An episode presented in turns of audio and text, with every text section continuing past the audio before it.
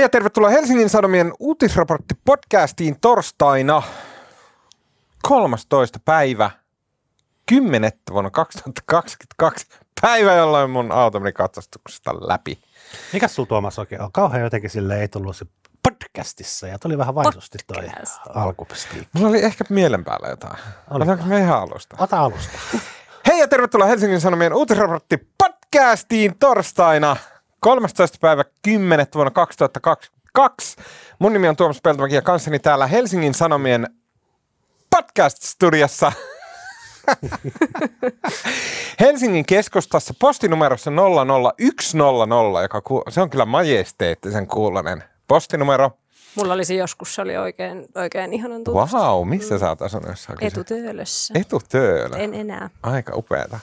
Ää, mäkin olen asunut joskus, mä en tiedä onko se etutöölä vai töölä, mutta silleen niin kuin fancy neighborhoodilla tota, ää, korjaamon vieressä Helsingissä. Se oli kyllä upeata aikaa. Vitsi, että tun, tunsi olonsa jotenkin niin hienoksi. Ää, töölöläisten kesken täällä tota, paikalla on Helsingin Sanomien politiikan toimittaja Marko Junkkari. No heissan. Ää, missä päin, onko sä asunut Töölössä ikinä? Olen itse asiassa hetken aikaa. Okei. Okay. Täällä on ehkä, ehkä semmoinen, missä käydään vähän kääntymässä. Eli nyt meitä on kolme töölöläistä täällä ja mainitsematta jäi, että yksi töölöläisistä on siis politiikan toimittaja kautta politiikan toimituksen vähän niin kuin käytännössä kyllä ylipäällikkö. Anni Keskiheikkilä. Hei Anni. Hei. Ähm, tämän viikon podcastissa keskustellaan katujengeistä, nuorisorikollisuudesta, Suomen edessä ehkä ammottavana ja mustana luikertelevasta niin sanotusta Ruotsin tiestä, joka on ilmestynyt poliittiseen keskusteluun Kreikan tien kaveriksi. Onko Suomi ottanut ensimmäisiä askeleita kohti pohjoisen hyvinvointivaltion hautaa, nyt kun poliisi ja myös osa sosiaalityöntekijöistä on sitä mieltä, että Suomessa on väkivaltaisia rap-musiikin ja maahanmuuton ympärille keskittyviä rikollisjengejä, vai onko kyse eräänlaista persufantasiasta siitä, että typerien teinien typeräkin typerämmät nahistelut paisutellaan tämmöiseksi Hollywood-tyyliseksi kertomukseksi hyvästä ja pahasta ja uhkaavasta tuhosta. Ja myös keskustellaan EU-ennallistamisasetuksesta, joka on niin hieno tapaus, että kun Marko ehdotti tätä aiheeksi ja mä pistin Googleen tämän, niin sieltä tuli yksi hakuosuma. Tosi voi olla, että hakutermistä oli typo. Mutta jotenkin mä ajattelin sillä, että tämä on nyt tää on niin järisyttävin aihe, mitä tässä podcastissa Mäkin voin taata, että niitä löytyy enemmän kuin yksi. Kyllä. kirjoitat sen oikein. Kyseessä on kutkuttava direktiiviesitys, josta Suomella on lankeamassa jopa miljardin euron lasku ja samalla tästä direktiivin tota, papereista nakutellaan jonkinnäköinen keskustan hautaristi, sillä se on tämmöinen soiden ja metsien entisöimiskäsky, joka Brysselistä annetaan suomalaisen jyväjemmarin tuhoksi. Mutta Marko kertoo tästä paljon neutraalimmin ja tota, tota, selkeämmin. Ja vielä lopuksi keskustellaan siitä, että mikä on miljardööri Elon Muskin ja hänen Starlink ää, tota, satelliittilaivastonsa rooli Ukrainan sodassa ja että miksi sen ei tulisi olla mikään. Ja vielä ihan viimeiseksi hyviä keskustelun aiheita pitkien epämukavien hiljaisuuksien varalle.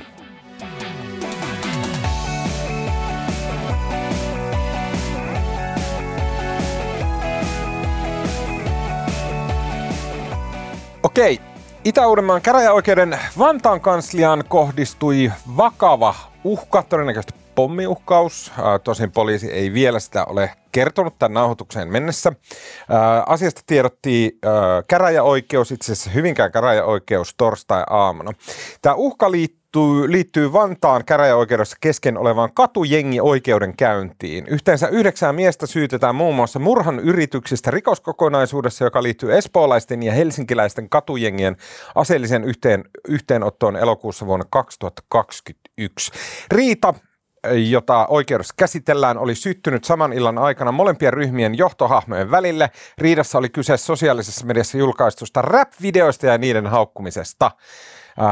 Samaan aikaan eduskunnassa perussuomalaiset, jotka varmasti ovat aloitteensa ajoittanut tämän oikeudenkäynnin alun kanssa yhtä aikaa, mm, sanoi nuorten tekemiin, että nuorten tekemiin rikoksiin pitäisi puuttua laskemalla rikosoikeudellisen vastuun ikärajaa esimerkiksi 14 vuoteen.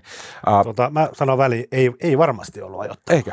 Ei. No se oli mun kysymys. Perussuomalaisilla, mä sanon tässä välissä, perussuomalaisilla on nyt koko syksyn ollut semmoinen tämmöinen aikataulutettu strategia, että ne noin kahden viikon välein maanantaisin tällä, tota, mikä työmiehen tuumaustunti, ne julkistaa jonkun yhteiskuntapoliittisen rapsan.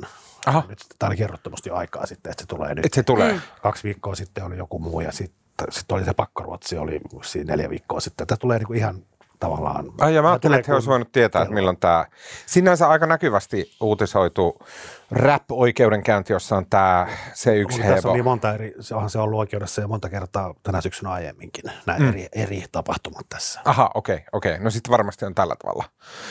Persojen sen, pff, heidän niin kuin aloitteen tai mikä nyt onkaan paperi, niin sen, niin kuin, jos siinä on jotain pointtia, ja siinä varmasti on jonkunnäköistä pointtia, niin se, sen mukaan lastensuojelun toimenpiteet ja sitten tämmöinen niin kuin tärvellyn ja niin kuin, palasiksi pistetyn omaisuuden korvausvelvollisuus, niin se ei ole riittävä seuraus nuorten tekemistä vakavista rikoksista.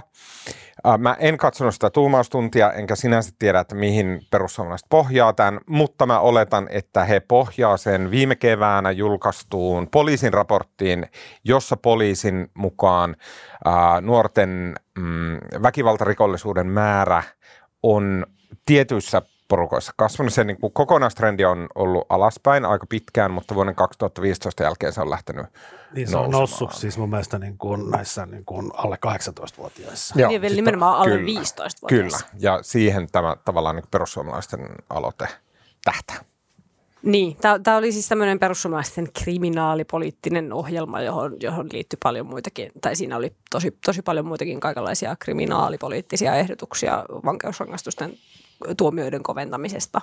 JNE, mutta tämä oli, tämä oli sinänsä niin kuin ihan mielenkiintoinen, mm. koska, koska jotenkin musta tuntuu, että tässä, tässä keskustelussa kun mietitään, että mitä tälle asialle pitäisi tehdä tälle väki, nuorisoväkivallan lisääntymiselle, niin aika vähän on semmoista konkretiaa. Niin kuin, että jos, jos nyt ei muuta, niin tuoda ainakin konkreettinen avaus. Mm. Niin, perussuomalaiset mun mielestä muun muassa ehdotti, että niin kuin tuomioita, jos yksi ihminen saa useamman tuomion, tekee vaikka niin kuin – kymmenen tuommoista omakotitalo tuommoista murtoa. Se saa kaikista niin kuin vuoden tuomion. Tää, nykyään ne niin kuin, tavallaan ne yhdistää, ne siis niitä ei yhdistetä sille peräperää, vaan ne niin kuin, sit tulee kokonaistuomio, joka mm. on jotain kaksi vuotta tai mitä se ikinä onkaan maksimimäärä omaisuusrikoksista. Mutta perustus esitti, että ne pantaisikin silleen niin kuin jonoksi peräkkäin, niin kuin mm. Jenkeissä. Eli että jos saat kymmenen, niin kuin, teet kymmenen rikosta, jos jokaisesta tulee vuoden tuomio, niin saat kymmenen vuoden tuomio.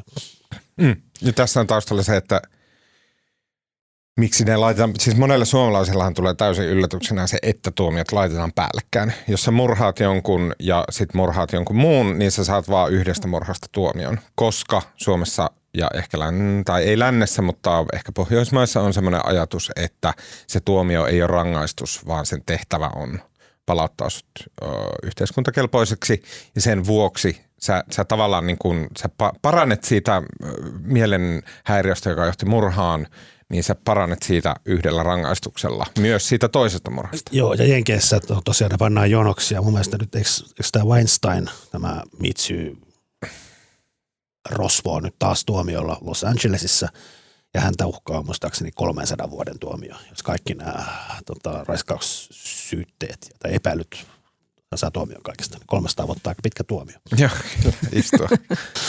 Varsin, varsinkin, jos on lä- lähetellyt yli 70. niin. Mutta siis joo, tämä niinku, tää, tämän viikkoinen maanantainen, niin onhan tässä nyt siis niinku, joo, perussuomalaiset haluaa nostaa tämän selvästi vaali, vaaliteemaksi, kaikki tämmöiset rikosasiat. Äm, ja, ja on, ehkä, ehkä siinä onnistuikin ainakin tällä viikolla nostamaan tota asiaa, mutta tota, onhan tämä siis myös ihan oikea ja aito ongelma. Mm. Tämä, niin kuin, tai mun mielestä se on kuitenkin tärkeää muistaa, että varsinkin PK-seudulla ja en mä tiedä ehkä muissakin suurissa kaupungeissa, niin se toi niin kuin sen poliisin selvityksenkin mukaan, niin kyllä se on ihan, niin kuin, ihan sinänsä validia. Mm. Tai siis niin kuin. Mun mielestä toi on kyseenalaistettavissa, että onko Siis mä oon täysin samaa mieltä, että se on ongelma ja mä oon myös täysin sitä mieltä, että se ei ole ongelma. Kun tähän aiheeseen lähti perehtymään niin molemmat näkökannat jotenkin Aina kun luki yhden jutun, jossa sanottiin, että, että tota, jos lukee niitä uutisia, että mitä nuorisojengit sille löyhimmässä mahdollisessa ää, tota, tarkoituksessa, mitä he on tehnyt esimerkiksi pääkaupunkiseudulla. Siellä on Sellossa, Espoossa on piestöjä hakattu täysin viattomia sivullisia ja koululaisia ja terrorisoitu ihmisiä. Turussa on tehty ihan sama. Siellä on yksi tämä ostoskeskus, joka on täysin vallattu. Siellä teinit vaan rettelöä ja pieksiä on väkivaltaisia näin.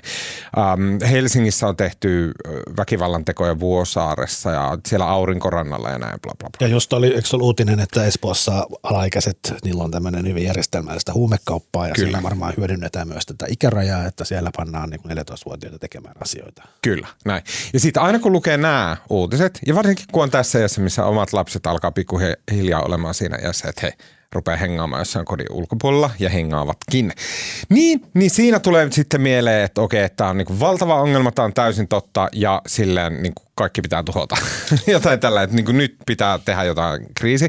Ja sitten kun lukee näitä juttuja, joissa haastatellaan esimerkiksi sosiaalityöntekijöitä, alan tutkijoita, äh, ihmisiä, joilla on isompi, pidempi perspektiivi tähän, niin he sitten ei näe sitä ongelmaa. He sanoo, että ei semmoista ole olemassa, että se on vähän hölynpölyä, että se on niin jostain amerikkalaista leffoista keksitty.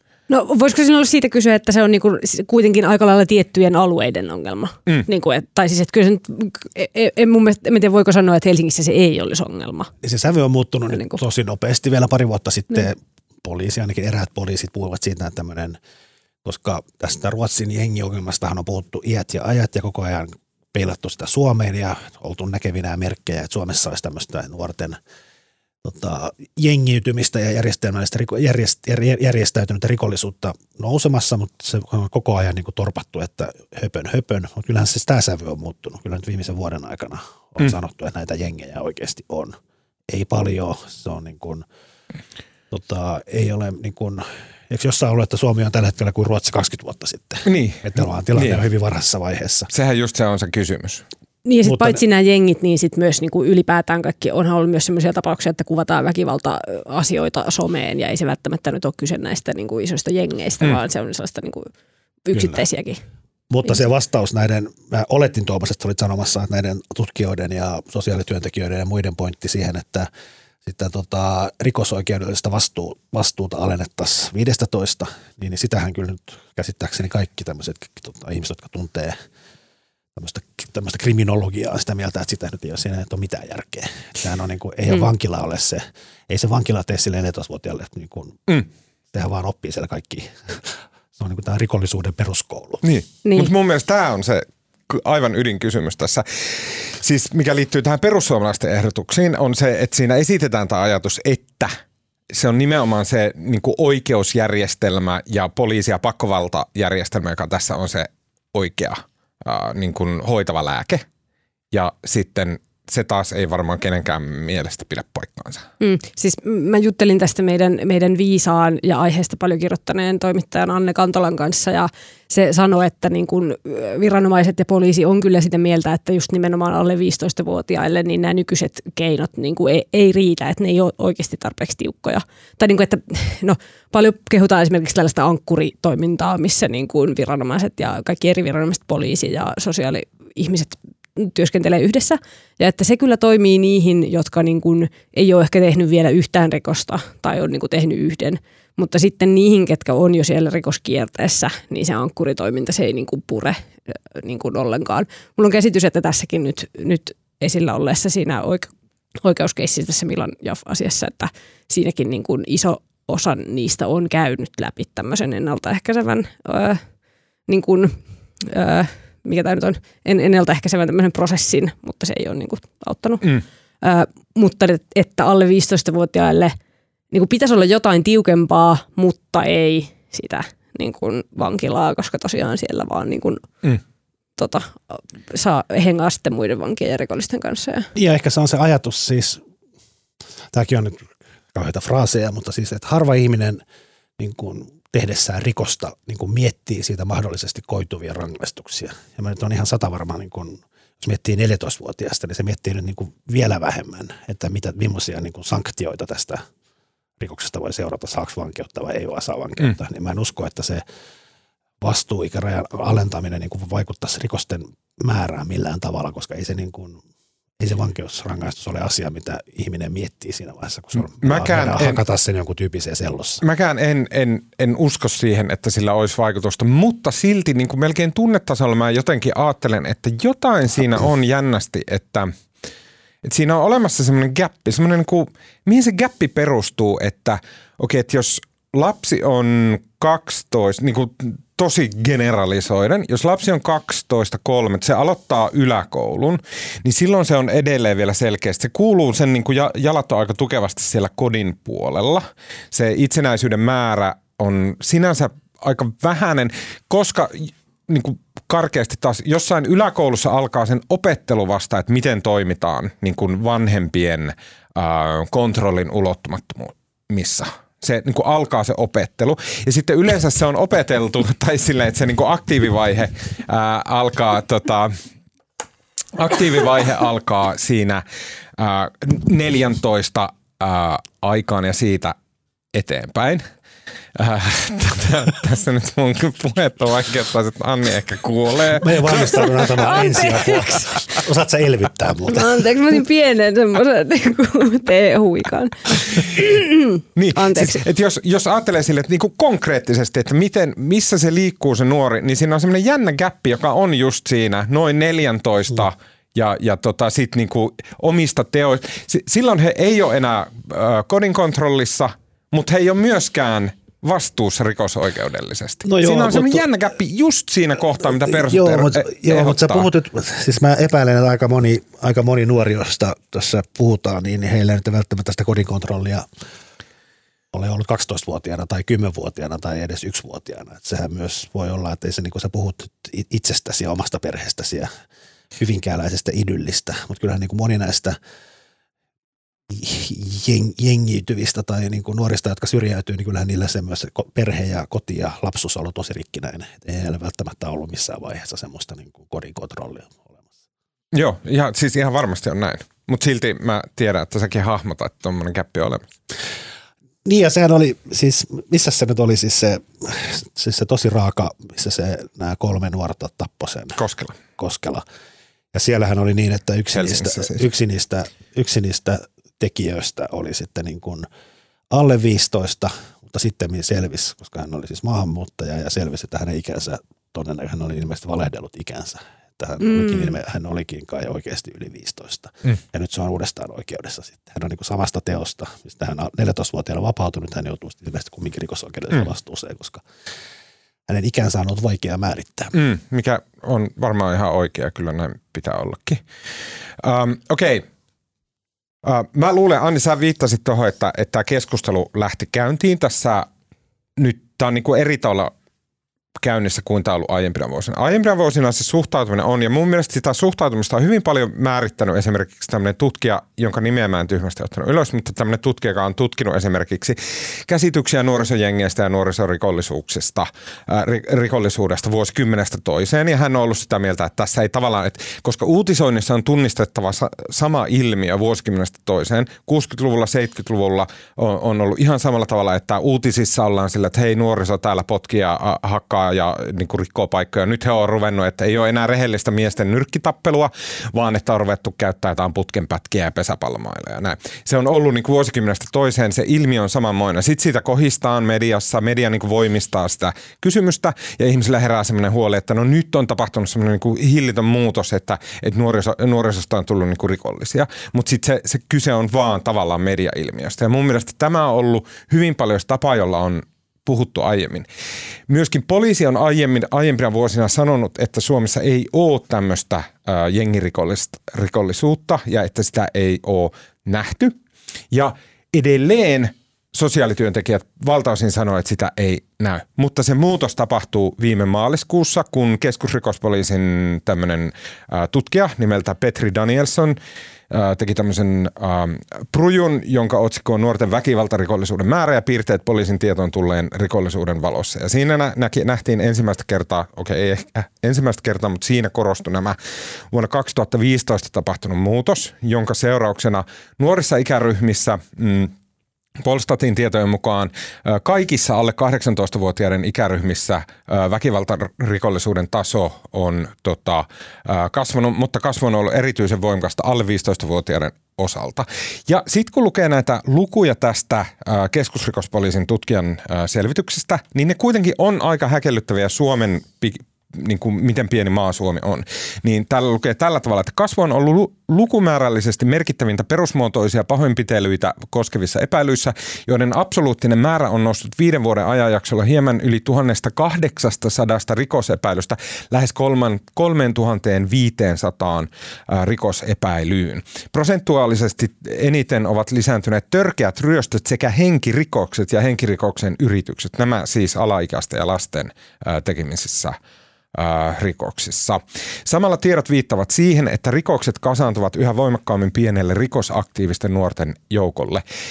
Ja kun katsoo näitä poliisin lukuja ja sitä kuvaajaa, ja siinä kuvaajassa on ihan selkeä trendi, missä kaikissa ihmisryhmissä Suomessa ää, rikollisuus, väkivaltarikollisuus, ryöstö, kaikki menee koko ajan alaspäin, koko ajan alas, alas, alas, alas, alas, alas, kunnes vuonna 2015 tapahtuu jotain, ja sitten ne ponkasee ylöspäin ää, nuorissa – ei muualla, mutta nuorissa se lähtee ylöspäin ja sitten tavallaan alkaa, koko homma alkaa niissä käppyröissä heilumaan ja menee niin kuin kurottuu ylöspäin ja ylöspäin ja ylöspäin.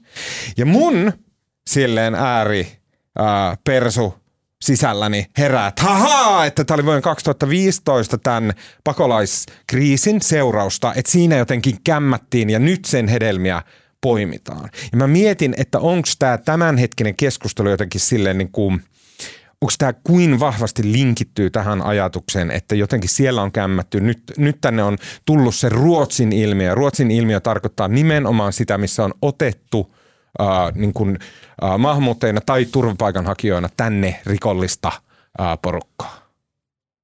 Oh. Siis mä en tarkoita, että näin on, vaan että semmoinen niin yleiskäsitys siitä, mikä niin kuin rivisuomalaisella voi olla, että mitä on meneillään. Niin, siis, siis Ruotsin, siis Ruotsin tämä jengiongelma, niin, niin sehän ei siis tavallaan siellä jengiytyy. Tähän on niin kuin, nehän on niin kuin, voi varmaan suuri osa niin kuin toisen sukupolven tai kolmannen sukupolven mm. maahanmuuttajia. Seuraavaksi niin kuin Jugoslavian havo, hajoamissodista kyllä, Ysäriltä. Kyllä, ja niin kuin, että mä en usko, että sä niin kuin pystyt vetämään johtopäätös siitä, että 2015 Suomeen tulee paljon – maahanmuuttajia ja turvapaikanhakijoita ja ne naps rupeisivat niinku tekemään, niin. Niinku riko, ryhtyisivät niinku rikollisiksi Suomessa, että eihän se niin mene. Ei, ei mutta et nyt siitä on seitsemän vuotta. Niin, mutta kun sä viittasit, että... Se alkoi jo silloin. Niin, niin, mutta tilastoissa se alkoi. Joo, mä... Mä, mä, mä mietin ihan samaa kuin Marko, että, että jotenkin vaikea kuvitella, että se niinku heti, että se noin suoraan näkyisi tilastoissa. Mutta mikä sen sitten selittää sen 2015, että silloin, siis vuosikymmenien trendi yhtäkkiä kääntyi? Niin, mutta sä tavallaan kun jos sä katsot niin tuommoista yhtä käppyrää, niin siinähän voi olla, että se on noussut sitten vaikka niin kuin 16 ja 17 ja sitten se tavallaan, jos ei olisi välttämättä jatkanut nousua, mutta sitten on tullut korona, ja, joka on, mutta tässä on niin tavallaan muitakin tekijöitä, että sehän ei, eihän mikään niin kuin, yleensä tapahtumat on niin monien asioiden summia, et en mä usko, että toi niin kuin, Mä en usko, että sä pystyt tekemään niin kuin 15 turvapaikanhakijavyörystä niin kuin suoraa korrelaatiota tähän, koska siinä on niin monta muutakin tekijää. Mä, mä, mä... Ja, ja, ja nämä, siis ku, nämä luvut on kuitenkin niin pieniä siis sillä tavalla niin kuin suhteessa Su- Suomen väestöön, että niin kuin pienetkin asiat tai sellaiset yksittäisetkin ihmiset ja semmoiset, kenen ympärille sitä alkaa keräytyä, niin voi vaikuttaa varmaan tosi paljon. Mm. Et mulla on semmoinen käsitys, että nyt kun tämä Milan Jaff on saatu kiinni, niin se jo on rauhoittanut tilannetta. Yksistään. Niin, yksistään. Niinpä. Että niin kuin, niin. Ja sitten on niin sairaan siis kaksijakosta. Siis samaan aikaan niin kuin nuorisohan on niin kuin raittiimpaa ja reippaampaa ja tervehenkisempää ja niin kuin mm. fiksumpaa kuin koskaan ennen. Ja suurin osa niin kuin lapsista ja nuoristahan voi tosi hyvin. että tämä on niin kuin tosi jakautunutta. Mm. Se on niin kuin... Mutta sehän tässä on just se kaikista huolestuttavin kehitys missä se rupeaa jakautumaan ja sitten, että okei, että no hei, että, että, että me, meidän tenavat hengaa tällä alueella, älkää men, menkö tonne, koska siellä hengaa joku eri jengi. Joo, se oli muuten mä jostain, mä, mä en tiedä miksi, miksi tämä pisti mulle silmään pari päivää sitten, että siis Ruotsissa on tänä vuonna tehty 47 vai 50 tämmöistä niin kuin jengi, jengeihin liittyvää murhaa, mm. josta ei yhtäkään selvitetty. Niin, kun no. ne ei puhu. Niin, se on kyllä aika hurjaa. Se on aika niin. hurjaa.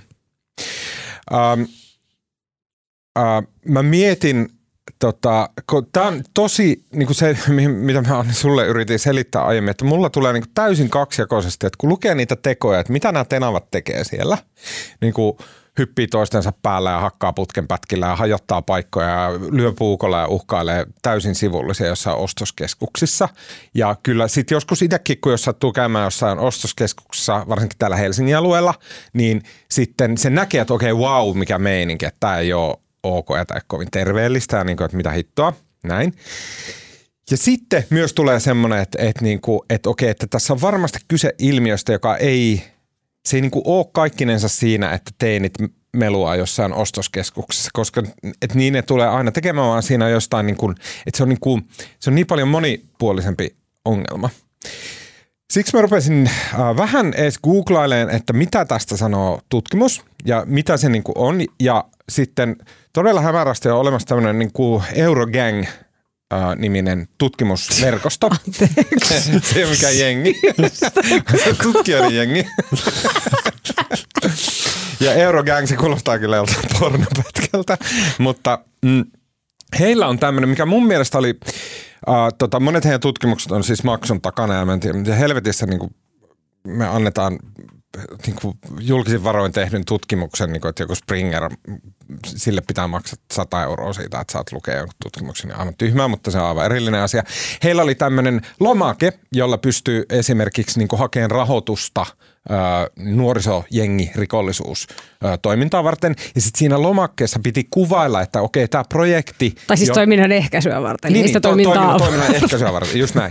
Ja siinä piti kuvailla, että millä tavalla tämä projekti esimerkiksi linkittyy jengeihin. Ja mun mielestä siellä, siellä tavallaan, koska he joutuu tällä niin kuin jaottelemaan se, että no mikä tämä meidän ehkäisyprojekti on, niin siinä sai hyvin semmoisen jaottelun, että, ja mä oletan, että tämä on laajemminkin semmoinen tutkimuksellinen jaottelu, että miten näitä ajatellaan näitä nuorisojengiä. Siellä on tämmöinen asia, että esimerkiksi tekijät jaotellaan sillä tavalla, että on varsinaisia jengijäseniä, sitten on ongelmanuoria – jotka ei ole siis, ne niin saattaa hengata jengiä ympärillä, mutta he ei ole niin jengijäseniä, vaan heillä on muita ongelmia. Sitten on semmoisia, jotka tekee rikkeitä, hajottaa jotain paikkoja, potkii jotain spraymaalla ja tällaisia. Sitten on varsinaisia rikollisia ja sitten on esimerkiksi ehdonalaisessa tai linnassa käymässä käynyt, niin kuin linnakundit on. Nämä on jo, niin kuin, tässä on se populaatio, joka liittyy tämmöiseen nuorisojengi rikollisuuteen ja ongelmiin. Uh, tota, jengeissä on sitten, niin kun, jos se on tiukasti nuorisojengeihin liittyvä ongelma – niin sitten siellä tehdään semmoista jaottelua, että okei, että on, voidaan puuttua suoraan jengin jäseneihin, jäseniin, että identifioidaan ne ihmiset, jotka kuuluu aidosti ja oikeasti johonkin jengiin, vaikka tämmöinen, joiden välinen biiffi on nyt meneillään siellä Vantaan käräjäoikeudessa. Espoolais- ja vantaalaisteinejä, ei kun helsinkiläisteinejä, jotka keskenään on puukotelleet toisiaan. Siellä on jengin jäseniä. Sitten näiden ympärillä on, pystytään ja sosiaali- ja nuorisotyö pystyy identifioimaan nuoria, jotka todennäköisesti on liittymässä jengeihin. Me tiedetään ja ne nuorisotyöntekijät, jotka siellä liikkuu paikan päällä, he kyllä tunnistaa, että okei, että näillä on riski mennä sinne. Sitten on entisiä jengiläisiä, mm, on alueita, pystytään kohdistamaan toimia alueelle, jossa jengitoimintaa ja jengiläisiä kehittyy, missä niin kuin, että okei, me nähdään, että täältä Vuosaaresta tulee jengiläisiä, että sinne pystytään pistämään resursseja, ohjelmia ja bla bla bla. Sitten sitten on varsinaisia rikollisia. Tästä, vitsi, mulla ei ole sitä sitaattia, mutta meidän äh, jutussakin haastateltiin tämmöistä poliisia kanssa. Hän kuvasta tällä tavalla, hän saattaa olla itse asiassa sama tämä Daniel, joka on tehnyt tämän koko rapsan, että on olemassa siis on olemassa näitä jengiläisiä, sitten on tämmöisiä niin kuin hangaround, jotka vaan hengaa siellä, mutta ei ne itse tee mitään rikollisia, rikoksia. Ja sitten on aiku, aikuisia riko, rikollisia, jotka tavallaan menee sinne jengeihin ja he sitten imee sitä hangaround-porukkaa niihin toimii mukaan. Ja sitten, että täällä kanssa mun mielestä mielenkiintoista, mitä voidaan tehdä, niin on suoraan jengitoiminnan tukahduttaminen, joka on poliisiasia – ja se vaatii jonkunnäköistä oikeusjärjestelmää mukaan tulemista, ja se on tämä, mihin tämä persojen aloite tavallaan liittyy. Mutta sen lisäksi on alueellista niin tämmöistä tavallaan pehmeämpää toimintaa, että et luodaan sille alueelle sosiaalisia mahdollisuuksia näille tenaville olla jotain, tehdä jotain muuta – sitten on suora kriisityö, esimerkiksi, että jos sun pikkuveliä on puukotettu jossain jengihommassa ja näin, niin silloin sun perhe ehdottomasti tarvista kriisiä. Ja sitten on vielä sen koko yhteisön mobilisointi tätä jengitoimintaa vastaan. Tämä niin kuin Euroopan alueella, mikä oli mun mielestä niin kuin tämmöinen haarukointi jotenkin avaa sitä koko kuviota. Marko. Ei mun sinänsä mä vaan keskeyttää sut. Tämä oli liian siis, pitkä tuo sun puheenvuoro. Eikö tässä nimenomaan, niin eikö jää, onko sulla no, Onko tämä vaan se, että niinku, Tota, siis niin kuin sanoit äsken, että siis oikeuden päätöksellä voidaan kieltää rikollisjärjestöjä ja näinhän on tehty. Tämä tota, natsijärjestöjä sekä moottoripyörä tai tämän mikä Natural, natural Born Killers, ei vaikka Cannibals. No joka moottoripyöräjengeihin ja tämmöisiin tota, natsijärjestöihin sitä on tota, tavallaan toteutettu. Mä, mä luulen, että jotenkin tämä, missä puhuttiin aikaisemmin, että Suomessa on niin kuin vielä pari vuotta sitten toisteltiin, että ei ole nuorisojengejä. Niin mä tiedän, johtuuko se sitten niin kuin tavallaan se näkemys siitä, että niin kuin nuorisojengi sitten vähän niin kuin mielletään samalla tavalla kuin vaikka moottoripyöräjengi, jossa on niin kuin selkeä mm. hierarkia, on jotkut tunnukset ja on niin kuin johtaja ja tota, erilaiset upseerit hänen ympärillä ja näin. Ja tota, sehän on jotenkin kiinnostavaa, että tässä mikä siellä Vantaalla nyt käydään oikeutta, niin, niin se tämä mikä Kurdish Mafia vai mikä tämä on tämä helsinkiläisienkin nimi, mm niin se kai ilmeisesti luokitellaan rikollisjärjestöksi, mutta sitten sitä espoolaista jengiä ei. Et siinä on jonkin, koska mm, siis tämä, tämä rikollis, tämmöisen rikollisjengin jäsenyys on niin kuin tuomiota koventavaa tekijä. Mm. Ja mun mielestä se, jos mä oikein muistan, niin, niin kaksi tappelevaa jengiä, josta toinen luokitellaan rikollisjärjestöksi ja toinen ei. Mutta mä luulen, että tässä on niin kuin ollut jotenkin tämmöinen määritelmäongelma vähän koko ajan, että on niin kuin sanottu, että ei ole nuorisojengejä mutta ne on kumminkin ollut, kaikki on tiennyt, että on niin kuin samanmielisten nuorten yhteenliittymiä, jotka tekee rikoksia, mutta siinä ehkä ei ole niin kuin hierarkiaa. Niin. Ja tässä on myös vähän tämmöinen niin kuin Mut mun mielestä, terminologinen Kyllä, ongelma. ja se on, se on tosi vaikeaa se määrittely ja se on tosi tärkeää se määrittely. Ja myös sitten mun mielestä vaikuttaa, että esimerkiksi niin kuin jotkut ihmiset tahallaan niin kun on sille, että ei ole nuorisojengejä ja sitten ne ei sano ääneen, että niillä itsellä on semmoinen niin mahdollisimman tiukka, että jengillä pitää olla silleen perustamisasiakirja talletettuna osuuspankkiin. Yhdistysrekisteri. Niin, just näin. niin, et, et, eihän se niinkään ole, niin. eikä voi olla. Mutta toi oli tosi hyvä toi, toi niinku e, noista eri, jeng, jengi, eri tyyp, tyyppisistä jengiläisistä tai noin, mitä sä sanoit, että niin. niitä hangaround-jäseniä, niin toihan just liittyy siihen, että, että, että alle 15-vuotiaat – äm, jotka just sinne liepeillä ne hangaround-jäsenet, niin niihin se ankkuritoiminta, jolle mm. niin usein aina kun puhutaan, että vaaditaan resursseja asioihin, niin sitten tosi monesti poliitikot puhuu tästä ankkuritoiminnasta. Niin se niin kuin toimii niihin hang, niin kuin hangaround-jäseniin. Niin, mutta sitten on, on se niin kuin ongelma ne alle 15-vuotiaat, jo vähän kovemmat ö, tekijät – joita siis poliisi joutuu kuitenkin tekemään sen esitutkinnan niistä, vaikka se ei niin kuin johda mihinkään, mm. vaikka se ei voi johtaa vankilaan, niin sitten ilmeisesti niin kuin pol- poliisissa tai vir- viranomaista ajattelee, että pitäisikö olla joku toinenlainen niin kuin jo alkujaan se prosessi.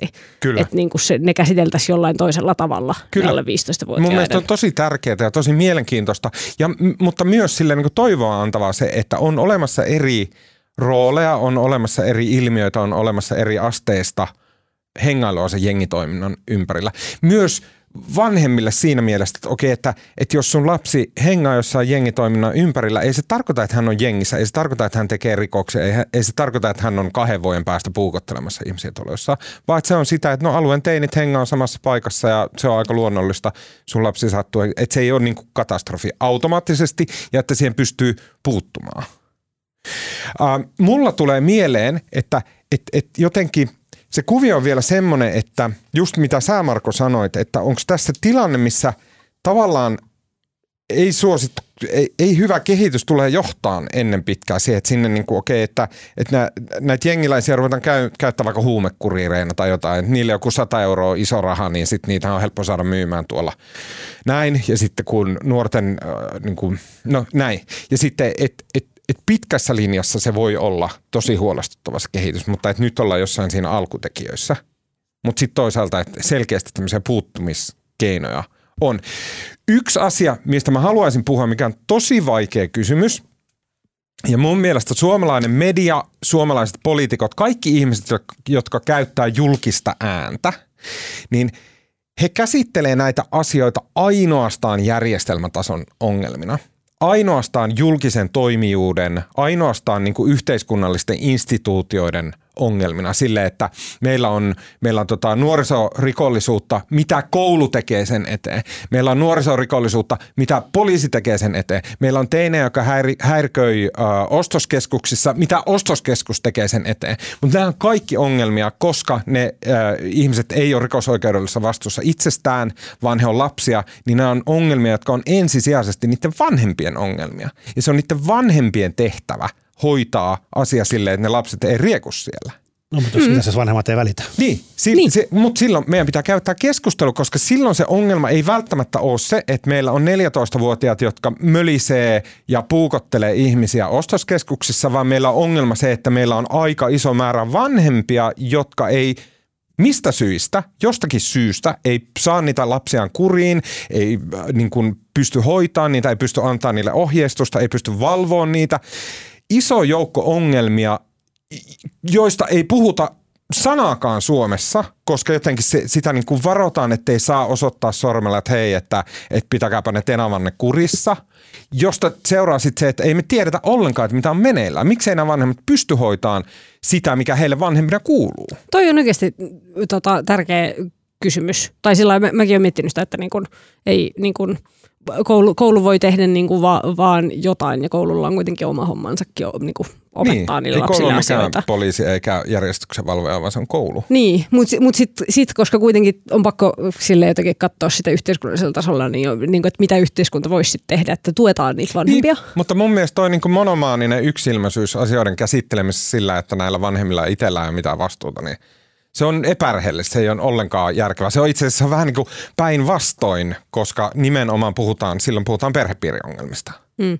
Yksi, yksi semmoinen po- poliittinen ehdotus, joka mulla tulee mieleen, on, on että toi, tota, Annika Saarikko on ehdottanut, kun hän, hän paljon puhuu kaikenlaista perhepolitiikasta, että olisi joku niin kuin, tapa tukea niitä niin kuin nimenomaan teini-ikäisten vanhempia. Mä en muista millä, millä teini-neuvolalla sanalla vai millä se puhuu tästä. Mm. Ö, mutta että jotenkin Joo. En mä tiedä, onko se niinku nimenomaan se niinku ratkaisu, mutta jotain. On, mutta yksi ongelmahan on sitten, jos puhutaan esimerkiksi just näiden vanhempien tai aikuisten tota, sosiaalisista ongelmista, niin kyllähän taas niin kuin monessa paikassa niin kuin sosiaalitoimi on niin kuin tosi työllistetty. Siellä on kaikki resurssit äärirajoilla ja vaikka siellä tehdään hyvää työtä ja on tämmöistä moniammatillista yhteistyötä, että siellä on terveydenhoitoa ja sosiaalityötä ja tota, tuota, psykologeja ja ties ketä auttamassa niin kuin porukassa, mutta kumminkin ne, näin niin kuin matchaa yhtään tai näiden sosiaalialan ihmisten ja sitten niin kuin ongelmallisten ihmisten määrä tietyllä alueella Suomessa. Se mm. on niin kuin ihan katastrofaalinen se tilanne. Niin, niin. niin kun puhutaan... No, tähän on niin. pitäisi puhua. Tosi kun puhutaan... vastusta toki nostaa sen niin järjestelmään siihen, että järjestelmää pitää muuttaa, kun myös keskustelu pitää käydä silleen niin kuin ilman sitä järjestelmää.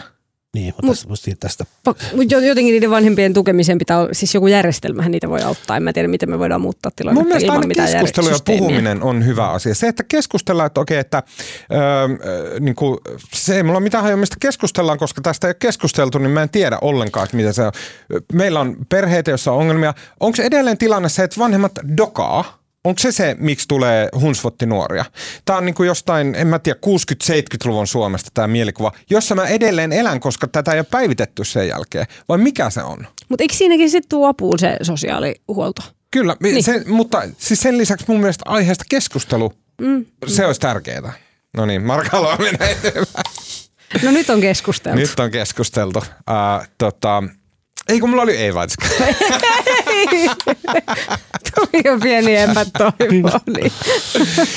uh, ihmisläheisestä rikollisuudesta ja tota, perheestä ja muista täysin toiseen päähän poliittista spektriä, nimittäin EU-direktiivisäädäntöön. Ja sano nyt Marko vielä, mikä se on se sana? Äh, ennallistamisasetusesitys. No niin. Kerro meille, mikä on ennallistamisasetusesitys. No, kun nyt kysyit, niin voinhan mä kertoa. No niin. Tota, siis tämä kaikki liittyy tota, tähän tämmöiseen luontokatoon, lajien häviämiseen, biodiversiteetin tota, tuhoutumiseen. Ja tota, siis EU, EU-komissio antoi tota, kesäkuussa tämmöisen tota, ennallistamisesityksen siis kaikille jäsenvaltioille ja nyt sitten missä, mikä ideana on se, että niin kuin kaikesta EUn siis sekä maa-alueista että myös vesialueista, niin, niin tota, vuoteen 2030 mennessä niin kuin ennallistetaan, meillä palataanko mitä ennallistaminen on, niin oliko se nyt niin kuin 30 prosenttia ja vuoteen 2050 mennessä kaikki. Eli tota, tämä on niin kuin valtava. Mun mielestä 20 prosenttia. 20 prosenttia vuoteen 30 mennessä ja, ja sitten loput vuoteen 50 mennessä. Ja, tota, ja ilmeisesti siis on jotain määritelty, että mitkä alueet kaipaa ylipäätänsä. Joo, tätä. joo, me mennään tähän et, kohtaan. Joo, Mutta hyvä. tämä on niin kuin megalomaaninen hanke ja nyt se on nyt sitten tullut, tota, Suomen hallitus otti syyskuun lopussa tavallaan kantaa tähän ja Suomen hallituksen kanta on myönteinen, että tota, Suomen hallitus on niin kuin tavallaan samaa mieltä, että tämmöinen EU-laajuinen – direktiivi, joka sitoo kaikkia jäsenmaita tarvitaan ja sitten hallitus lähetti tästä eduskunnalle semmoisen niin sanotun U-kirjelmän ja U-kirjelmä on siis tota, se on semmoisissa eduskunnan toimivaltaan kuuluvissa EU-asioissa, niin eduskunnalla on niin päätösvalta siitä. Eli tämä direktiivi on tällä hetkellä nyt eduskunnassa ja sitä käsitellään eri valiokunnissa ja tästä on nyt tulossa taas kova riita. Mm. Yllätys, yllätys. Ja siis se tässä on niin kuin valtavasti niin kuin tämmöisiä niin kuin periaatteellisia kysymyksiä. Niin kuin lähdetään ensinnäkin, jos pysytään tämmöisellä niin kuin byrokratiatasolla, niin, niin ensinnäkin se, että, niin kuin, että ei EUlla ole toimivaltaa esimerkiksi Suomen metsäpolitiikassa eikä minkään jäsenvaltion metsäpolitiikassa. Mutta sitten EU, EU on tämmöinen toissijaisuusperiaate, eli että jos katsotaan, että tota, ongelma on niin iso ja tavallaan toivottuun lopputulokseen ei päästä ilman tämmöistä niin kuin – ilman EUta ja kaikkien jäsenmaiden sitoutumista, niin silloin voidaan tavallaan poiketa tästä, että EU saa puuttua asiaan, mikä itse asiassa kuuluu sille. Ja nyt Suomen hallitus siinä omassa vastauksessaan niin, niin katsoi, että, tota, Suome, tai sanoi, että Suomen mielestä tämä, tota, EUlla on oikeus puuttua Suomen metsäpolitiikkaan tämmöisessä asiassa, koska niin kun luontokato on niin valtava ongelma ja se menee yli rajojen ja siihen ei niin kun yksi jäsenmaa pysty yksin toimimaan. Ja sitten siinä Suomen hallituksen siinä U-kirjelmässä todetaan, että niin kun, niin kun isossa kuvassa hallituksen mielestä EU saa puuttua tähän, mutta sitten niin kun halutaan jossain yksittäisissä asioissa, täytyy sitten katsoa, saako EU määrätä tota ja tota liittyen näihin tota, ennallistamiskysymyksiin. Mä tota, Kerro. Vielä, mä vielä vähän jatkan, koska sitten mä jotenkin itse tästä, mä kirjoitin tästä eilen jutun ja ilmestyy varmaan huomenna ja siis tässä on nyt kamalasti musta häkellyttäviä asioita. Sitten siinä, kerro äkkiä, että mitä se on se ennallistaminen? Mä tuun just siihen. Okay, no niin, yes.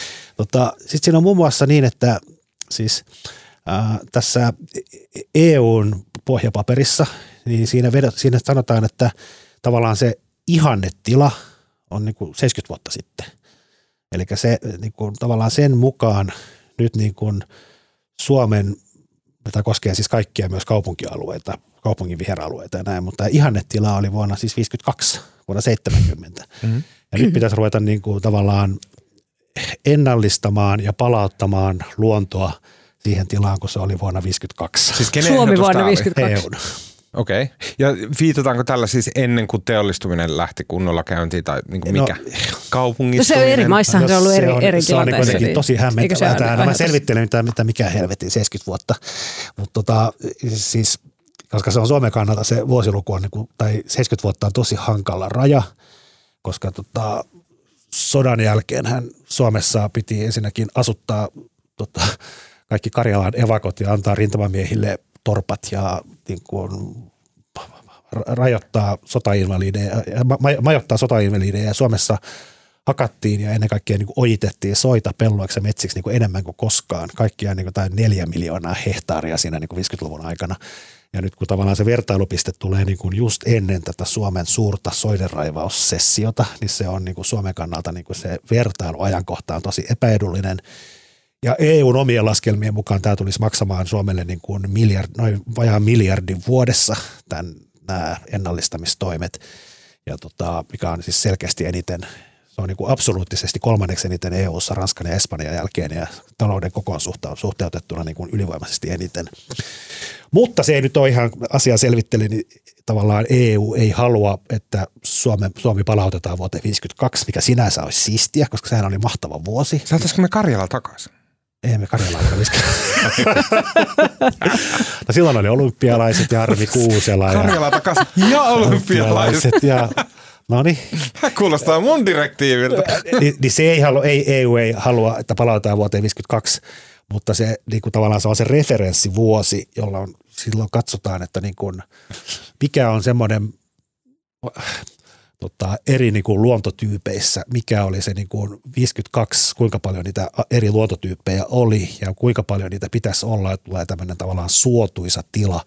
Ja siitä 52 pohjalta määritellään, niin kuin, että mikä, se ei ole automaattisesti suoraan palataan vuoteen 52, mutta se 50, 50-luvun pohjalta määritellään ne tavallaan, mikä on suotuisa arvio eri luontotyypeille nykyhetkessä. Eli vuonna 50, kerrankin 52 asiat oli oikein, kerrankin persut ja EU on jostain samaa mieltä. Kyllä. Ja ennallistaminen tarkoittaa siis sitä, että on niin kuin tiettyjä siis tavallaan kun sieltä vuodesta, vuoden 50-luvun vertailuhetkestä niin kuin tavallaan rakennetaan niitä kuvia eri luontotyypeille, vaikka jollekin suotyypille tai jollekin boreaaliselle metsälle tai mille tahansa niin kuin luonnonmetsälle, niin kuin, että millainen ekosysteemi, mitä lajeja siellä oli ja näin rakennetaan jonkinlainen ideaalikuva ja sitten siitä niitä on monta eri kategoriaa, mutta siinä pitäisi päästä niin kuin suotuisalle tasolle, joka on se niin kuin keskimmäinen taso. Että pitää tavallaan korjata asioita näissä eri alueilla, että ne tavallaan paranisi se tilanne. Ja sitten koska ne pinta-alatavoitteet määrittyy sen vertailun, 50-luvun vertailun puolelta, niin se täytyy myös palauttaa alueita. Eli että pitää pel- turvepeltoja, joista on suosta tehty peltoja, niin täytyy palauttaa suoksia. Tavallaan koittaa eri keinoin myös palauttaa eko, ekosysteemiä entiselleen. Tämä on niin ihan megalomaaninen operaatio. Mutta eikös, eikös, eikös tämä olisi sinänsä niin kuin, ö, järkevää, että vaikka Suomessakin on, siis en nyt sano, että tuo koko asia, niin kuin, mutta se, että noita on tuolla tavalla eritelty, niin järkevää, koska Suomestakin vaikka on paljon niin kuin suojeltu, niin se on niin kuin, sä, sä voit sillä suojella mm, sen suon, niin kuin sen, siinä eläviä eläimiä ja kasveja, vaan sillä, että sä oikeasti sitä suota suojelet. Että se ei riitä, niin kuin, että meillä on jonkunlaisia metsiä, vaan se, sillä on tosi nimenomaan. paljon väliä, että minkä, mi, minkä tyyppistä luontoa on, ja kai se kysymys, päästään just muuta ääneen. Kysymys on kai se, että kun Suomessa on erilaisia niin kuin suojeluohjelmia nyt jo ja tämmöisiä ennallistamisohjelmia käynnissä, meillä on joku helmiohjelma ja muita, että niin kuin tavallaan kun Suomessa tehdään sitä jo, ei ehkä tarpeeksi paljon, mutta tota, kumminkin tehdään jo, niin mihin etenkin keskusta kipuilee tästä, että mihin tarvitaan EU-määräyksiä ja sitten myös se, koska nyt ennallistamistoimia – se ei riitä, että tehdään niitä valtion mailla, vaan se koskee myös yksityisiä metsänomistajia. Tehdään sitten, mikä on sitten ehkä suurin pyhäin häväistys ikinä, että jos joku tulee sanomaan, mitä sun pitää tehdä sun omassa metsässä. Okei. Öö, sä sanoit tuossa, että Suomessa on ärä, niin kuin älähdetty, että, että vuosi 52 on Suomelle epäedullinen aika, koska siinä vaiheessa Suomi oli jo tehnyt ne suot ja näin, mutta eikö se ole just varmaan se pointti? Että... Kun oli tekemässä, sen jälkeen tehtiin iso osa. Niin, niin, niin, niin just, eli sen jälkeen tehtiin ne suot, mutta eikö se ole just se pointti, se että pointti, halutaan se ne point, suot se takaisin? se pointti on se, että kumminkin se sama vertailuvuosi on kaikissa EU-maissa – jos miettii Hollantia, niin siellä ei vuonna 52 ollut metsää yhtään. Niin. Eikä siellä ollut, niin kuin, ei siellä metsää kyllä, nytkään, eikä ollut myöskään vuonna 50. Mutta ilman, että ne joutuu tekemään paljon ilman, vähemmän. Ilman, että tämmöinen kilpailupeli, vaan ihan niiden niin kuin, siis luonnon kannalta. Eikö se ole silloin hyvä, että jos meillä on pistetty metsät lappeelleen, tehty niistä semmoisia aavikkosoita, niin sitten nyt ne palautetaan ne metsät. Periaatteessa eikö se ole hyvä asia? No ei entisellään, mutta siihen suuntaan. Joo, en mä tämä ei ollutkaan mun tämmöinen niin kuin... Joo, joo, mutta mä, mä mietin Suomen reaktiota just. Joo, mutta tämä on siis, ja tässä nyt taas hallituksen sisällä vihreät ja keskusta ottaa kovasti yhteen, koska keskusta taas lähestyy sitä kautta, että ei mut, pidä mut tulla muiden ihan pieni hetki puhua siitä suosta, joka on vuonna, se on, se on tota, eli se on vuonna 53 Ää, Ja sanotaan, tota, sanotaan, sanotaan, vielä, että se 52 oli nyt niin kuin, Joo, joo, se, on, joo. se on tasan 70 vuotta, tai puhutaan nyt 50-luvusta. No niin, on okei. parempi. No niin, 50-luvulla sinne on tota, isäntä Pekka on saapunut Kuokan kanssa ja silleen, että nyt tehdään tästä metsästä Kuokalla. What? Suosta, Sahalla, suosta, suosta, sahalla suosta. tehdään metsästä suo. Ei kun suosta, Suosta suosta, pelto. metsä, suosta, pelto, tai, okei. su, tai No niin, suosta metsä. Okei, ja se, mulla ei mitään hajoa, miten suosta tehdään pelto, mutta varmaan kaivetaan joku kuoppa, josta suihkua vedet pihalle. Oja. Oja, josta suihkua vedet pihalle. Ja ennen ihanan semmoista litslats märästä suosta tulee kuiva pelto ja siinä tai, kasvatellaan tai, leipää. tai metsä. Tai metsä, okei. Okay. Okei, okay, ja nyt mitä sitten pitäisi tehdä, äh, koska Pekka on jo vainaa, niin sitten sen suvun pitäisi mitä? Tavallaan, Kraanasta laskee vettä sinne niin kauan, että siinä on takas suo. no ei kraan, mutta periaatteessa joo. Sittenhän taas siitä pellosta pitäisi tehdä taas suo. Eli varmaan avata joku jostain joesta joku virta sinne. Nämä varmaan nyt ei Sitä niin kyllä, su- sitä kyllä. Suomessakin tehdään, että ei se niinku varmasti teknisesti ole mikään Se pitää, uusi jotenkin, se pitää kastella. Niin. Se pitää niinku saada, sitten tulee taas kosteikko ja sitten siinä menee aikaa, niin sitten se muuttuu suoksi jossain vaiheessa. Ja siellä rupeaa olemaan kaikkea hyttysiä ja muuta inhottavaa. Ja sitten sitä pitää ilmeisesti, ja sitten palauttamistoimiin nyt taas, tästä tulee varmaan nyt niin paljon korjausvaatimuksia. Näistä kaikista mitä höpötetään, mutta sitten sinne pitää, sinne pitää tehdä myös niinku aktiivisia toimia. Sinne pitää ehkä kasvattaa tietynlaisia puita tai tehdä niinku ihan tavallaan restauroida sitä myös niinku aktiivisesti. Mut se mä ei oletan- riitä, että odotetaan, että se Mä kastellaan. ja oletan, että tämä ei suoksi. tarkoita sitä, että jos Pekka Vainaan suku edelleen viljelee sitä peltoa ja saa leipänsä siitä pellosta, niin ei sitä tarvi hukuttaa suoksi. Suomen pelloista niin kuin hämmästyttävä prosentti on näitä turvesoita ja ne on myös tässä niin kuin, tota, sitten tässä on, tähän liittyy myös siis semmoinen, että mun, mun ymmärtääkseni, että jos turvesuon palauttaa niin kuin suoksi, niin sitten tulee, niin kuin, sit tulee ilma, valtavasti ilmastopäästöjä aluksi. Se on pidemmällä tähtäimellä, se on ilmastolle hyvä asia, mutta se, että niin kuin nyt luontokatoa estääksi, est, luontokadon hidastamiseksi ruvetaan muuttamaan, muuttamaan turvepeltoja kun takas soiksi, niin se lisää taas ilmastokuormaa. Mutta tämä on varmaan niin tyhmä kysymys, mutta mä kysyn kuitenkin, että siis tarkoittaako se, että jos joku perhe täällä viljelee turvetta, niin sille, että se, niiden on pakko lopettaa se turpeen viljely, no niin mä tiedän, että tämä on väärä termi, no niin, näin, ja sille niin kuin kastella ne suonsa. Ää, Siis et pistetäänkö niinku, että nyt lopetatte sen maanviljelyn ja me tehdään tästä teidän pellosta suo. no senhän pystyy yhteiskunta, koska maatalous toimii maataloustuilla, niin tuillahan se pystyy hyvin tarkkaan ohjaamaan, mitä sille pellolle tapahtuu. Ja kannust, kannustamaan jollain erilaisilla ohjelmilla ja Eli että niitä ihan oikeasti, jotka nyt siellä viljelee peltoa, niin niiltä lähtee se viljelysmaa pois ja No, siitä no, no kai joku voi ilmoittautua vapaaehtoiseksi, jos siitä saa vaikka Tämä joku kuulostaa nyt, korvauksen mä olin aluksi ihan täysin tämän kannalta, mutta tähän kuulostaa ihan katastrofaaliselta. Mutta siis, mut siis, Siis kuulostaa siltä, että että EU jostain Brysselistä on silleen, että joo, te Leinoset ja sitten Mm. Alanakkilan perhe, niin nyt pakkaatte kimpsunne ja lähdette elämään sosiaalituilla Helsinkiin. No, musta Mikä se, järki? ehkä se, se vielä, kun mun mielestä niin mittaluokka on niin megalomaaninen. Jos tällä hetkellä niin kuin Suomessa taas ihan hatusta, jos nyt ennallistetaan ehkä jotain 10 000 hehtaaria vuodessa, tässä pitäisi hehtaaristaa siis niin kuin miljoonia hehtaareja. Siis edelleen viljelyskäytössä olevaa maata. Ei pelkästään, puhutaan kaikesta metsästä. Mutta ja silti muusta. edes yksi viljelyskäytössä oleva pelto on liikaa. ei, mut siis, Mutta tämä mittasuhteet on ihan valtavat. Että tässä pitäisi niinku tavallaan miljoonia hehtaareja maata ennallistaa. Niinku alle Mutta miksi tämä kuulostaa mun mielestä nyt aivan järkyttävältä? No, mutta- mutta mulla on Mitä kysymys. Onks, tai onko me jotain väärin tässä? mulla, mulla on kysymys. Ää, eikö tätä toisaalta voi miettiä samalla tavalla, koska luontokato on ihan, ihan valtavan iso ongelma ja isompi kuin suomalaiset varmastikaan tajuaa. Ää, ja se tulee myös esimerkiksi vaikuttamaan meidän metsiin, kun tuolta tulee, tota, lisääntyy kaikenlaiset niin kuin tuholaiset ja ne, nekin sitten kaataa meidän metsää. No joo, Ö, samalla tavalla kuin ilmastoasioissa, niin pitäisikö tässäkin miettiä, että joo, se maksaa meille se ennallistamisasia, mutta mitä se maksaa, jos sitä ei tehdä? Mitä se, mitä se maksaa, jos luontokato etenee tästä Kyllä. ihan, ihan hirveätä vauhtia, niin kuin se nyt ete- etenee? Mutta nyt kaikki pyyhitte ihan pöytää tällä maanviljelijän perheellä, jonka EU just savustaa, savustaa niiden pelloilta pois. Niinkö? No ei, ei, ei, ei. ei, ei, ei mutta eri kaikki- näkökulmia. Kyllä. Mutta siis, Toisaalta toisaalta. Hyi teitä. Hyi teitä. ja, ja siis tämä on, niin kuin, tämä on musta jotenkin tosi, t- tässä on niin kuin valtavasti periaatteellisia kysymyksiä, joita nyt eduskunta tässä lähiviikkoina pääsee puimaan. Mutta Mutta eikö te- EU voisi olla mieluummin, että nyt kaikki, kaikki tota, jäähallit lanataan ja muutetaan soiksi. Piut paut siitä. Varmaan siinäkin on joku suo aiemmin ollut. No tota, mutta eikö te, pitää vielä sanoa, että eikö tässä nyt ole hyvin todennäköistä se, että kun tätä tällä hetkellä käsittelee jäsen, EU-jäsenmaat, niin niin kuin Suomikin nyt käsittelee sitä itsekseen, että tämä tästä vielä voisi lieventyä sitten niin kuin lopullisesti. Siinä on kai niin kuin musta, no toi maa- ja metsätalousministeri Kurvinen on koko ajan nyt toistellut, että Suomi on jotenkin samanmielisten maiden, muun muassa Ruotsin kanssa, ne juonii jotain keskenään. Mutta en mä usko, että se niin kuin iso kuva tästä muuttuu, koska kyllä se on niin kuin, kyllä mä, en mä usko, että kauheasti okay. muuttuu. Mutta se Suomen toive on niin se, että, että puhutaan siitä, että jos muut maksaa, jos Saksa maksaa jotain 30 miljoonaa vuodessa ja Suomi maksaa tuhat, niin onhan se vähän niin kuin, siinä on niin kuin epäsuhtaa niin kuin maiden välillä.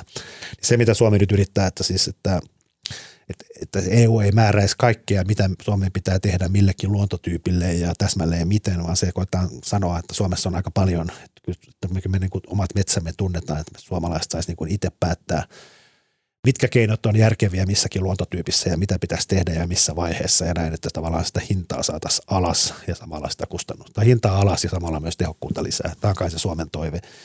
Niin kuin tämä Kurvinen toistelee niin tämmöistä liikkumavapautta tähän niin kuin direktiivin toteuttamiseen, mikä on itse asiassa aika yksityiskohtainen käsittääkseni tällä hetkellä. Tai pelätään, että EU tosiaan määrää, että mitä pitää tehdä erilaisilla tämmöisillä erilaisissa metsätyypeissä pilkun tarkasti. Kurvisesta tuli mieleen, että eikö tässä ollut sellainenkin jännä, jännä tapa, tapaus, että ympäristöministeriölle kuuluva asia, josta ympäristöministeriö tiedotti, niin hetken päästä tuli maa- ja metsätalousministeriön Kurvisen johtavan ministeriön tiedote samasta aiheesta oli, se oli aivan mahtava. Se oli niin kuin samasta, että hallitus on hyväksynyt tämän EUn esityksen, siis hyväksynyt toimittanut eduskuntaan päätettäväksi samasta, täsmälleen samasta asiasta kaksi tiedotetta, jossa on niin kuin periaatteessa ihan samat asiat, mutta niiden viesti oli ihan päinvastainen.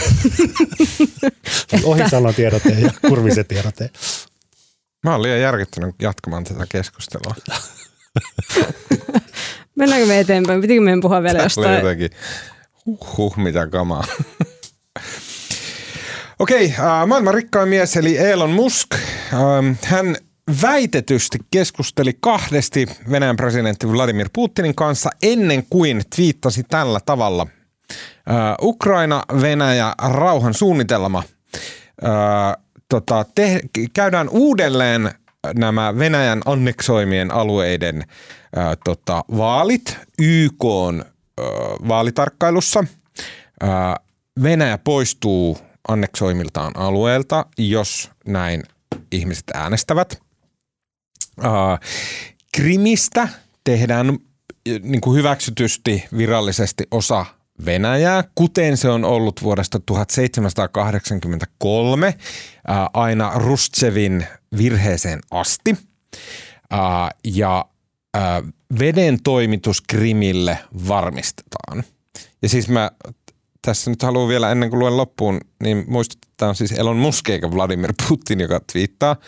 Ää, Ukraina jää neutraaliksi eli puolueettomaksi maaksi, eli sotilasliittojen ja EUn ulkopuolelle. Ää, tota, tää, ja sitten tälle rauhansuunnitelmalleen Musk – äh, laittoi tämmöisen Twitter-pollin eli äänestyksen ja äänestys vähemmän yllättäen päätyi äh, varmasti niin kuin Venäjän mielestä bottiarmeijojen äh, toimista huolimatta musertavasti ei puolelle. Kun luitte tämän, äh, mun mielestä tässä on ehkä ensimmäinen tämmöinen varsinainen rauhansuunnitelma, joka on esitetty tähän tilanteeseen, niin kuin lujaa tota, pyrskähitte näppiksellä. niin, raha ei tuo, tuo mukanaan viisautta. Niin. Hämmentävä tapahtuma ja tästä on nyt kohistu sosiaalisessa mediassa ää, tota, koko viikko. Miten voi olla, että tämmöinen Putinin märkä päiväonni tuli suoraan muskin? Niin, musta tämä on jotenkin, tämä on jotenkin aivan pöyristyttävää ja tämä on musta jotenkin, niin kuin, mä tiedän miksi mä oon niin kauhean järkyttynyt tästä, mutta eikö se ole samaan aikaan sitten se Muskin sinne Ukrainaan toimittava se satelliittijärjestelmä. Starlink. Nyt ei, Starlink ei enää toimi siellä. Tota, Krimillä. Tai se ei ole ikinä toiminutkaan. Oh. Se on toiminut siis Ukrainan yläpuolella ja, siis, ja ollut todella tarpeellinen ymmärtääkseni, ainakin sillä tavalla, että Ukraina on saanut käytä, käy, käydä tätä nyt todella onnistunutta somesotaansa samalla äh, niin kuin TikTokkaa ja, ja muuta sieltä sotarintamalta, millä suuri propagandamerkitys Ukrainalle. En tiedä, minkä verran joku Ukraina-armeija käy varsinaista kommunikaatiota. Starlinkin kautta oletan, että ei ollenkaan, äh, mutta äh, Musk kieltäytyi avaamasta Ukrainan pyynnöistä huolimatta tätä Starlink-yhteyttä Krimin päälle. Ja silloin Musk perusteli tätä, että hän ei halua eskaloida tätä tilannetta. No on se kyllä Musta on jotenkin ihan, me ollaan ennenkin puhuttu Elonista tässä podcastissa ja mä jotenkin, ehkä me ei pitäisi enää koskaan puhua hänestä, mutta siis Mä kuulin jostain tämmöisen niin kuin mahtavan salaliittoteorian, ja salaliittoteoriat on aina parhaita. Kyllä, Ja vaikka niin viime vuosina niiden maine on vähän kärsinyt kaikista oikeista, mutta niin kuin Niin on jostain, vanhat kunnon joku hyvät selitti tai salaliittoteoriat. luin jostain, että siis, että, niin kuin, että Maskin, koska Mask on kuitenkin ensisijaisesti niin kuin, hän niin kuin höseltää ja touhua kaikkea muuta, mutta ensisijaisesti hän on kuitenkin businessman, businessmies ja niin kuin, tota, Teslalla sähköautovalmistajalla on niin kuin erittäin suuria ongelmia näiden erä, e- eräiden maametallien kanssa tällä hetkellä ja ne lähes kaikki on niin kuin Kiina, Venäjä tavalla niin kuin Mm. lähtöisiä. Ja se on joku tietty metalli, joka niin kuin, josta on huutava pula, jota en muista mikä se on. Ja tavallaan se, että jos Venäjä, Ukraina tulisi rauha, niin se hyödyttäisi helpottaisi huomattavasti tämän maametallin saamista ja auttaisi Teslaa Siis taloudellisesti. äh, U- Itä-Ukrainan nämä vallatut osat, niillä on ne maailman merkittävimmät esi- esiintymät näitä Kyllä. rare earth metals. Kyllä. Eli se Oho. on, sen tule, tulevaisuuteen laskettu arvo on ihan mittaamaton. No sehän Niin. se on. Sehän se sitten on, että Elon päätti vähän tehdä bisnestä. Mm. Siis y, Elon, Elon Muskin twiiteistä jotenkin aina tekisi mieli sillä ajatella, että no onko se nyt hakkeroitu. Mutta sitten ei se niinku ikinä ole. Mutta mun mielestä tuo on hyvän Twitter-tilin merkki, että niin kun sieltä tulee jotain. Miettikää nyt Donald Trumpin twiittejä. Joka aamu oli, että nyt voiko tämä olla todellista, mitä on tapahtunut. Niin, sitten jotenkin näistä, näistä mulla tuli, tuli heti semmoinen, että no nyt se on pakko olla, niin kuin, että nyt se on sillä hakkeroitu. Niin. Tämä on siis joku Venäjän informaatio, tämmöinen joku, joku kyberhyökkäys, mutta ei. Kun tämä Elon Muskin twiitti oli tullut ulos ja siitä oli alku, alkanut käydä kuohunta, niin tämmöinen Eurasia Group, joka on tämmöinen, mun mielestä se on vähän niin kuin think tank kautta media, Gang. kautta joku tämmöinen gang. Euro Gang. Se kuulostaa todella härskiltä. Eurasia Gang kuulostaa jotenkin vielä härskiltä. No niin, niin tämmöinen Ian Bremer, joka ainakin meillä luonnehdittiin, että hän on todella arvostettu tämmöinen euroasian asioiden ajattelija, niin hän oli se, joka kertoi, että Musk oli kertonut hänelle äh, haastattelun niin kuin näissä sivu chateissa mun mielestä, niin Musk oli maininnut, että hän on kahdesti keskustellut Vladimir Putinin kanssa ennen tätä twiittiään. Uh, minkä Musk sitten uh, välittömästi kielsi itse, että hän ei ole ollut uh, Putinin kanssa suoraan tekemisissä muuta kuin kerran vuonna 2021 ja silloin keskustelun aiheena oli, oli tota, mm, Avaruus. avaruus. Joo. Lopetetaanko maskista puhuminen ikuisiksi ajoiksi? Ei. Kannatetaan. Mä, tota, mä luin sen Maskin elämänkerran ja se oli tosi hyvä. Se kannattaa lukea. Mä kehuin sitä sulle.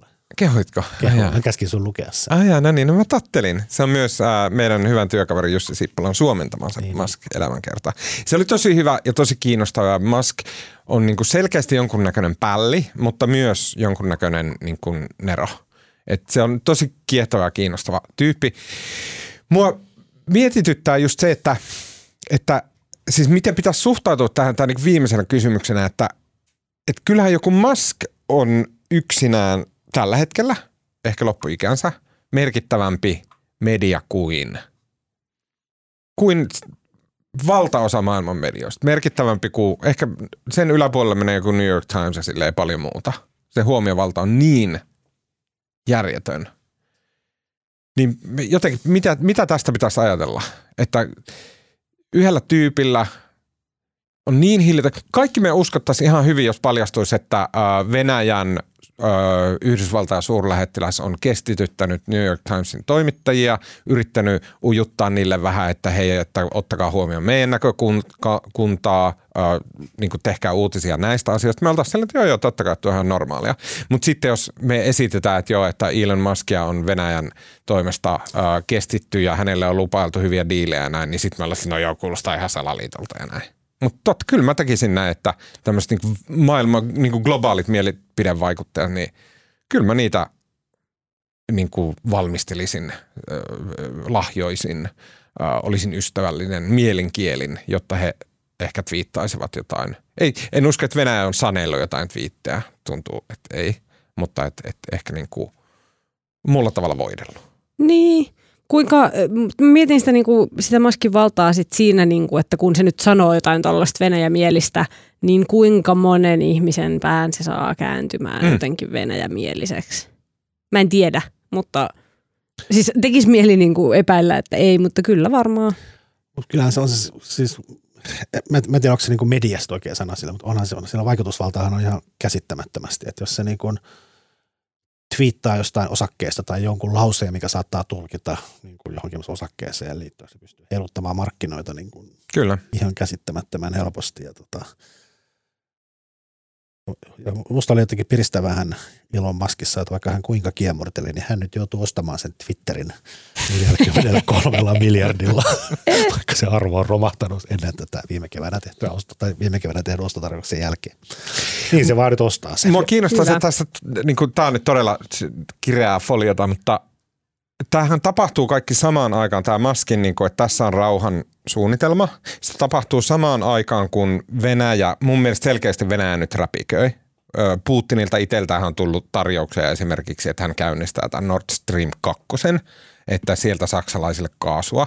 Ja sitten nämä Venäjän ohjusiskot on käännystänyt muun, myös Venäjän entiset liittolaiset Venäjää vastaan. Kiina on sanonut pahasti. USA ja Kiina on ehkä niin kuin huhut, ja näin en tiedä asioista yhtään mitään, mutta internethuhut sanoo, että niin kuin Kiina, Kiina ja Yhdysvallat on löytänyt yhteisen sävelen, koska kukaan ei halua sitä ydinaseiden paukuttelua missään. Ja sitten tavallaan, että Venäjällä on nyt tämmöinen operaatio, jossa he niin kuin yrittää epätoivoisesti, että nyt joku rauhansopimus tai että saatte kaasua tai näin, kun länsi on menossa siinä, että me otetaan krimikin takaisin. Ja kun mä sanon me, niin mä tarkoitan nimenomaan meitä. näin. Niin sen takia tämä jotenkin, folio on aika kireä.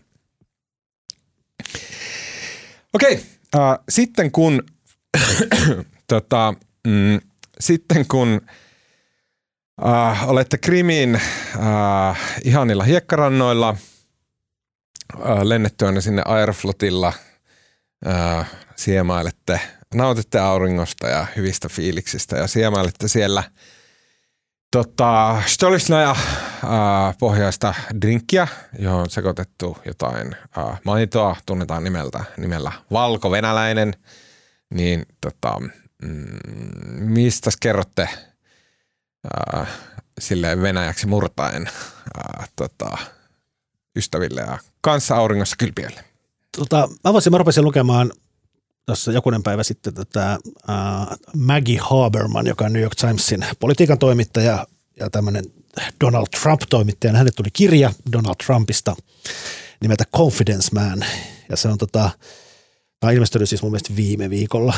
Ja se on tota, Tämä tota, Maggie Haberman on tämmöinen, sillä on niin kuin aivan käsittämättömän hyvät suhteet Trumpiin ja lähes kaikki New York Timesin Trumpia käsittelevät jutut on, tämä Haberman on yksi kirjoittajista ja hän on, Trump soittelee sille ja silloin vaikka Trump kun samaan aikaan inhoaa sitä, mutta kumminkin se koko ajan puhuu sille ja kirjaa varten tuossa on myös tota, Trumpia haastateltu ja tota, Trump on, ei ole osallistunut kirjan tekoon, mutta on kumminkin antanut, antanut siihen tietoja ja näin rupesin lukemaan sitä ja se kirja on niin kuin, mä odotin, että se olisi yksi tämmöinen uusi paljastuskirja niin kuin siitä, mitä tota, Trumpin neljän vuoden aikana, mitä hassua ja omituista ja kummallista missäkin vaiheessa tapahtui, mutta mä olin tosi yllättynyt. Ensinnäkin se kirja on niin kuin ihan sairaan paksu ja se lähtee, niin kuin, siellä se on niin kuin koko Trumpin elämäkerta ja se on itse asiassa tosi, mä oon vasta, mä en ole vielä päässyt tähän presidenttikauteen, mä oon vasta tällä hetkellä vuodessa 12 tai 13 ja siinä kerrotaan niin kuin tavallaan koko ajan vähän siis jälkiviisaasti, mutta tavallaan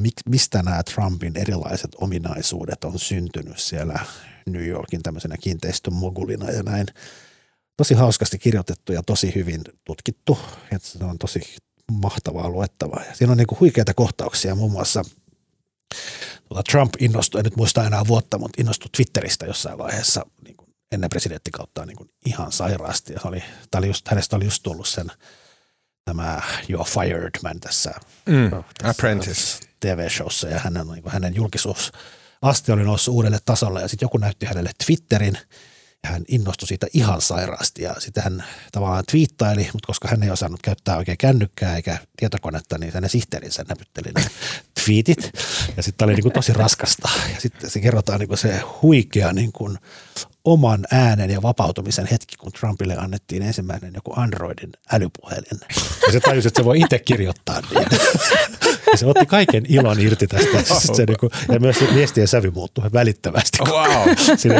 tämä oli joskus vähän vuosi, se oli, mä en muista enää, ehkä 14 tai jotain. Upeeta. Androidin vika. Android-kännykällä hän rupesi niitä näpyttelemään. Wow, kiinnostava. Confidence Man, Maggie Haberman. Loistava kirja, vaikka olen vasta puolivälissä. Joo. Tai lukenut mä... ekan viidenneksen, anteeksi. mä voisin kertoa mun tämän vuoden yhdestä parhaista kirjoista, mitä mä oon lukenut. Tosin en ole lukenut niin montaa kirjaa, että kauhean, kauhean. No joo, kuitenkin. Äh, tämmöinen korealainen, ähm, sen nimi on Kim Ji-young, born 1982. Ja tämä kertoo niin kuin, äh, Etelä-Koreassa kasvavan vuonna 1982 syntyvän naisen elämästä – se on niin kuin fiktiivinen, mutta se sekoittaa sinne myös niin kuin tutkimustietoa ja ihan oikeata faktaa siitä, että millaista on olla nainen Etelä-Koreassa. Ja se käy läpi to, tosi hienosti niin kuin sieltä aivan alusta, että millaista se oli niin kuin olla lapsena. Siis siinä, siinä on niin kuin sillä tavalla juonta ja näin, juo, juoni, mutta tota, että millä tavalla niin kuin – naisen asema on ihan karsee Koreassa edelleen. Ja minkälaisia eri ilmiöitä eri naisen ikävaiheessa tyttönä ja teininä ja nuorena ö, naisena ja sitten töihin ei useimmat tai monet korealaisnaiset mene, koska ne jää hoitamaan lapsia kotiin ja tällaista. Ö, niin se kuvaa sen ihan sairaan hyvin. Ja tota, ö, tämän on kirjoittanut tämmöinen kuin Cho Namju. Ja mm, mä luin sen englanniksi, en ole varmaanko siitä suomennosta ja siinä on alussa semmoinen koukku, hmm. joka, joka saa sut niinku lukemaan sen sitten loppuun asti. Oh, upeata. Just koukkuja pitää olla alussa. Niin, koska toi, toi muuten jotenkin ehkä saattaa kuulostaa vähän niin kuin tyy- vähän tylsältä niin. ja vähän semmoiselta no, naisten asema ja mm. nö, nö, nö. Mut niin, se, se oli tosi hyvä ja jotenkin. Ja sen nimi oli vielä? Kim Ji-young, born 1982. Kim Ji-young, born 1928. Okei, okay, upeata. Uh, mulla on todella omituinen suositus. Yes. Tää ei, mä en usko, että tämä voi aueta kenellekään, mutta mä yritän. Mä suosittelen taikuutta. Loitsoja, magia rituaaleja riittää. No niin, tämä oli tosi... Älä, älä jatkaa, olisit lopettanut se tuohon. Mutta olisi toiminut paremmin. Mua kiinnosti vaan, että itse tehtynä vai jonkun toisen tekemään. Itse tehtynä. Äh, mä suosittelen ihmisiä etsimään omasta elämästään taikuutta ja tekemään sitä itse. Tää, tää, tämä myös taas hyvä kohta lopettaa. Find your magic. Koska tämä ajatus liittyy Alan Moore-nimisen sarjakuva äh, käsikirjoittajan, maailman kuulun sarjakuva käsikirjoittajan ajatuksiin, joita mä en tässä avaa, mutta hänen mielestään siis taikuus on olemassa sillä tavalla, että kunhan vaan tehdään niitä eleitä ja rituaaleja, jotka liittyy näin, että ne itsessään on se taikuus. No niin mun mielestä on ollut jotenkin, mä oon hellinyt tätä ajatusta, että onpa jännittävää. Ja sitten mä hoksasin, että ää, mä itse aion suorittaa tämmöisen taikuuden. Ja se on semmoinen, että kun yksi ensimmäistä asioista, mitä mä päätin, kun mä rupesin rakentamaan mun uutta taloa, on se, että kun mä oon aina vihannut saunojen ovien niitä kahvoja. Ne on mun mielestä ihan tyhmiä, kun ne on semmoisia pyöriä pylpyröitä ja jotenkin halvan ja huonon näköisiä. Ja sitten mä keksin tämmöisen asian, että kun mun poika, ää, hän on monesti, niin kun vaikka mä rakentanut tuota taloa, niin mun poika – joka on vielä semmoinen niin pikkulapsi iässä, niin hän on monesti kuitenkin maininnut, että miten kiva, että tulee uusi talo, mutta hän on maininnut siitä, että miten ikävä hänellä on meidän vanhaa talo, joka oli hänen niin kuin se koti. Niin kuin, että missä hän on syntynyt ja kasvanut koko ikänsä, että miten hän ajattelee, että se on se koti. Ja meidän siellä vanhan talon, ennen kuin me myytiin se, niin sen lähellä oli semmoinen aivan upea metsä, jossa me käytiin koiralenkeillä ja sitten syömässä laitettiin keittoa termostaattia ja mentiin syömään tämmöinen. Ja se metsä oli oikeasti upea. Siellä oli niin kuin muinaisjäännöstöalueita ja ne, sen metsän nimi oli äh, tota, Ahdenkallio – Ahdenkallio on se alueen nimi ja se on Äijön metsä ja siellä Äijön luola. Että ne nimet on niin vanhoja, että ne on niin kuin muinaisia. Siis siellä on kalevalaista nimistä ja kaikkea tällaista. Ja siellä me vaelleltiin ja upeita, aivan valtavan kokoisia puita ja ihana alue. Liittyy mun elämään jotenkin, mä rakastan sitä ja näin. Ja silloin kun mä aloin rakentaa tätä mun uutta taloa, niin mä ajattelin, että yksi sellainen asia, minkä mä haluan, niin että mä haluan saunan kahvaksi käydä sieltä vanhan talon lähimetsästä hakemassa jonkun oksan – ja nyt tällä viikolla mä asensin sinne mun uuteen taloon sen saunan oven. Ja nyt siinä on se lasiovi ja siinä on se reikä, mihin tulee se ää, tota, kahva.